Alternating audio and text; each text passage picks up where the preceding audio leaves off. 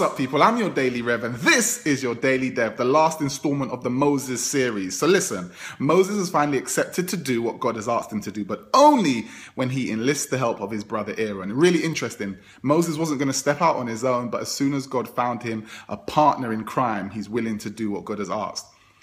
And God says to him, Look, I'll put words into your mouth, you can put words into Aaron's mouth, and together we'll achieve this goal. Collaborative working. I want you to consider who you are in this story. Are you Aaron or are you Moses? Are you a supporting role or are you the lead role? One is not more important than the other because remember, without Aaron, there is no Moses. And whether you're a lead role or a supporting actor, both have the potential to win an Oscar. So, my friends, there are no small parts, only small people play your role, and let's achieve our purpose together. I'm your Daily Rev, and that was your Daily Dev.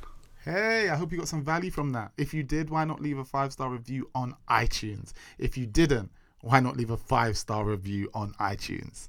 Catch ya.